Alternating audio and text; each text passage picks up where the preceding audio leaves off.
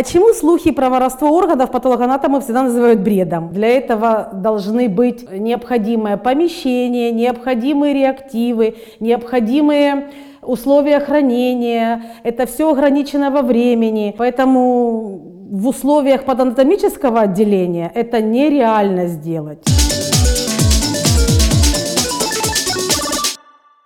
Добрый день. Меня зовут Валентина Павленко. Я работаю патологоанатомом в 4 городской больнице уже 25 лет. Каждый ли умерший человек попадает на стол к патологоанатому? Нет, далеко не каждый умерший вообще подлежит вскрытию. Обязательному вскрытию подлежат умершие, если они провели в больнице не более суток, это есть понятие досуточной летальности, это острая хирургическая патология и э, все пациенты, которые были прооперированы в больнице а, а также инфекционные заболевания. Здесь без исключения все направляются на вскрытие. Часть умерших может скрываться в бюро судмедэкспертизы. Это касается тех пациентов, которые поступают в больницу э, после травмы, после э, дорожного происшествия, после какого-то насилия вне, вне э, стенах больницы, либо с отравлениями. Часть умерших могут быть похоронены вообще без вскрытия. Это прежде всего касается э, пожилых людей, которые страдают хроническими заболеваниями, которые состоят на диспансерном учете, либо длительно лечатся в стационарах. И диагноз окончательный не представляет никаких трудностей. В таком случае справка о смерти выдается лечащим врачом, либо семейным врачом, и в дальнейшем человек, человека хоронят без вскрытия. Есть также категория людей и родственников, которые э, просят не вскрывать по каким-то культурным либо религиозным соображениям. Такое тоже допустимо, э, мы уважаем как бы мнение каждого. Как устанавливается причина смерти? Ну, хочу сказать, что причина смерти устанавливается прежде всего лечащим врачом. Лечащий врач должен определить, э, от чего умер пациент, и оформляет заключительный клинический диагноз. Когда пациент поступает э, в патанатомию на вскрытие, врач-патологоанатом приступает к внешнему осмотру, э, затем производится вскрытие, затем производится гистологическое исследование аутопсийного материала, то бишь э, все органы, которые пострадали в процессе заболевания, берутся образцы, берутся кусочки. По стандартной методике делаются гистологические препараты, и через неделю после вскрытия врач-патологоанатом изучает под микроскопом все изменения. И уже на основании всего этого анализа истории болезни, вскрытия, гистологического исследования оформляется патологоанатомический диагноз. Правда ли, что патологоанатом ставит диагнозы не только умершим? Это правда.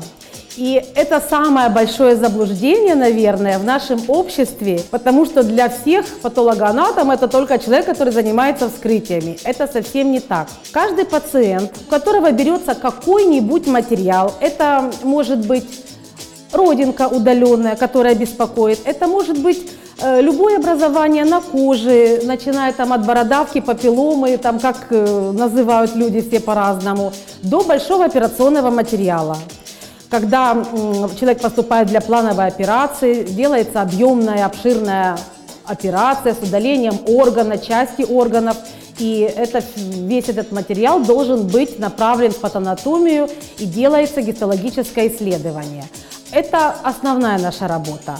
Если мы говорим о предоперационной диагностике, то это определение процесса, характера процесса, доброкачественный процесс, злокачественный, вообще это опухоль или воспаление.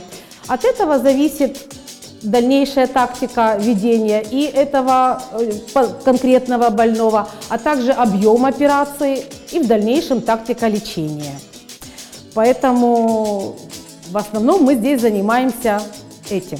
Бирки на трупах бывают только в кино или же в реальной жизни тоже? Бирки на трупах в реальной жизни тоже бывают. К нам привозят умерших из дома, с разных отделений, э, из других больниц. С умерших снимается одежда, и, конечно, чтобы не было путаницы, одеваются бирочки на запястье и на щиколотку. И таким образом их в дальнейшем идентифицируют. Легкий курильщика видны сразу, Нет, не сразу. Это тоже больше такое распространенное ошибочное мнение. Э, на вскрытии легкие курильщика выглядят, в общем-то, так же, как жителя крупного города, как большинство людей, живущих в крупных городах. Это большое количество пыли, экология, а также много людей, которые имеют профессиональную вредность, они ничем не отличаются. Единственное, что у курильщиков более выражены признаки хронического бронхита, это есть специальные признаки, и более темные, скажем, черные лимфоузлы ткани легкого у нас э, у всех есть лимфоузлы, лимфатическая система, вот у курильщиков они более темные. Это основные отличия. Больше никаких. Правда ли, что после исследования мозг кладут в брюшную полость вместе с остальными органами в хаотичном порядке? Да, это правда. Весь органокомплекс достается полностью, все это исследуется. Э, при необходимости органы отсекаются, взвешиваются, э, из них вырезаются подозрительные участки. Кроме того, как правило, э, добавляется еще ветошь, либо какие-то материалы для, больше для бальзамации, чтобы предупредить быстротечное гниение, и все это обрабатывается формалином. Органы от одного умершего складываются в тело этого умершего. Почему слухи про воровство органов патологоанатомы всегда называют бредом? Ну, потому что это полнейший бред. Органы можно использовать только для трансплантологии. Но там настолько жесткие условия, для этого должны быть необходимые, необходимое помещение, необходимые реактивы, необходимые условия хранения. Это все ограничено во времени. Я уже не говорю о стерильности и куче народа, которая для этого необходима. Поэтому в условиях патанатомического отделения это нереально сделать. В каких случаях не получается установить точную причину смерти? Ну, я бы назвала, наверное, две таких основных причины. Это прежде всего выраженные трупные изменения. Это зависит э, от заболевания, которое привело к смерти. Это зависит от температурных условий. Это зависит э, даже от чистоты воздуха. Органы очень быстро нарушается их структура, их форма, их цвет, и в таком случае невозможно установить. И также бывают ситуации, когда э, состояние органов изменяется под воздействием лечения. Это может, могут быть, ну, например, например, когда пациент находится на ИВЛ, это искусственная вентиляция легких. Это серьезное вмешательство, когда нарушается естественный вид легких, а также массивная инфузионная терапия – Массивная инфузионная терапия – это когда путем внутривенного введения вводится большое количество растворов.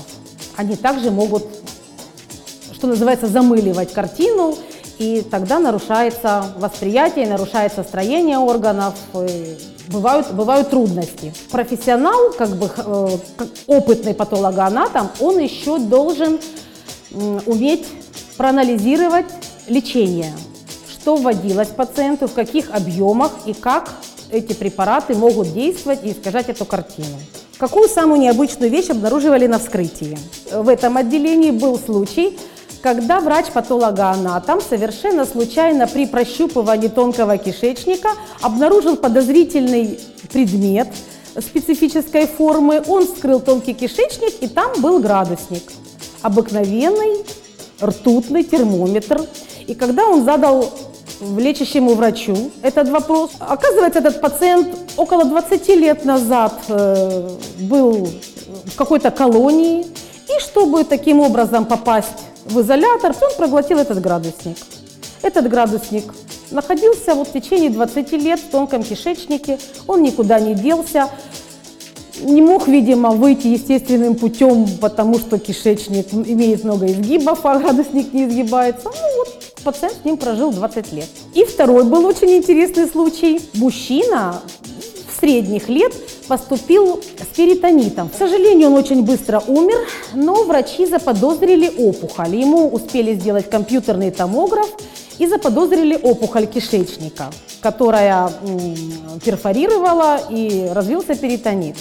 И на вскрытии, этим, это вскрытие проводила я, э, мы обнаружили, что весь Тол толстый кишечник забит арбузными косточками.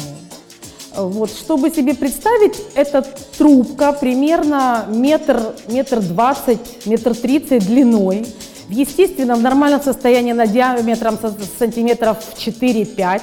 У этого пациента она была до 10-12 сантиметров. И все это, весь просвет был забит утрамбовавшимися арбузными косточками, которые в области селезеночного изгиба, это естественный поворот кишечника, вот плотно растянул стенку до такой степени, что в стенке образовалась дырка, и содержимое попало в брюшную полость и развился перитонит. Пациента не спасли. Э, родственники интересовались, что же было у их близкого.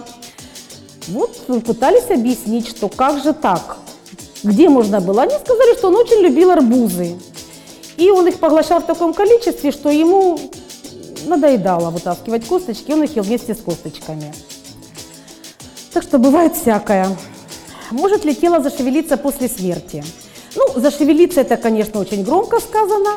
Э, я бы сказала так, что все люди, в основном все люди, да, умирают от остановки сердца. Остановка сердца, через э, несколько там секунд остановка дыхания, через несколько минут погибает мозг, но отдельные органы и ткани, скажем так, какое-то время еще могут функционировать. Ну, например, мышцы, мышечная ткань. И в ней это речь идет о нескольких минутах буквально, но при этом все равно за это время может накапливаться молочная кислота. Через какое-то время она может стимулировать э, сокращение мышц и могут вот наблюдаться какие-то незначительные движения. Ну, например, может быть незначительное поддергивание, но это не шевеление. Это может быть э, только одному там врачу заметное незначительное перемещение конечности, пальца, но не более того. Больше тело не шевелится. От чего люди умирают чаще всего? Статистика во всем мире, наверное, одинаковая. Чаще всего, безусловно, люди умирают от сердечно-сосудистых заболеваний. Ну, сейчас мы все знаем, перед эпидемией на первое место, наверное, вышла инфекционная патология, это прежде всего ковид. Ну и, конечно, зависит от э, специализации учреждения. У нас крупная клиника, в которой много онкологических отделений, отделений и центров, поэтому очень много онкологических пациентов. Ну, я беру патологоанатомические диагнозы, да, мы не берем травмы, катастрофы. Так, правда или ложь? Патологоанатом тоже врач. Ну, конечно, конечно, это правда, патологоанатом тоже врач. Морфоцентр и морг – это одно и то же? Нет, это не одно и то же. Начнем с того, что морг – это помещение для хранения трупов. Прозектура – это там, где э, трупы хранятся и проводятся вскрытия. Морфоцентр – это, скажем, не совсем официальное название. В общем-то, это все называется патологоанатомическое отделение, куда входит прозекторский отдел и лабораторная диагностика.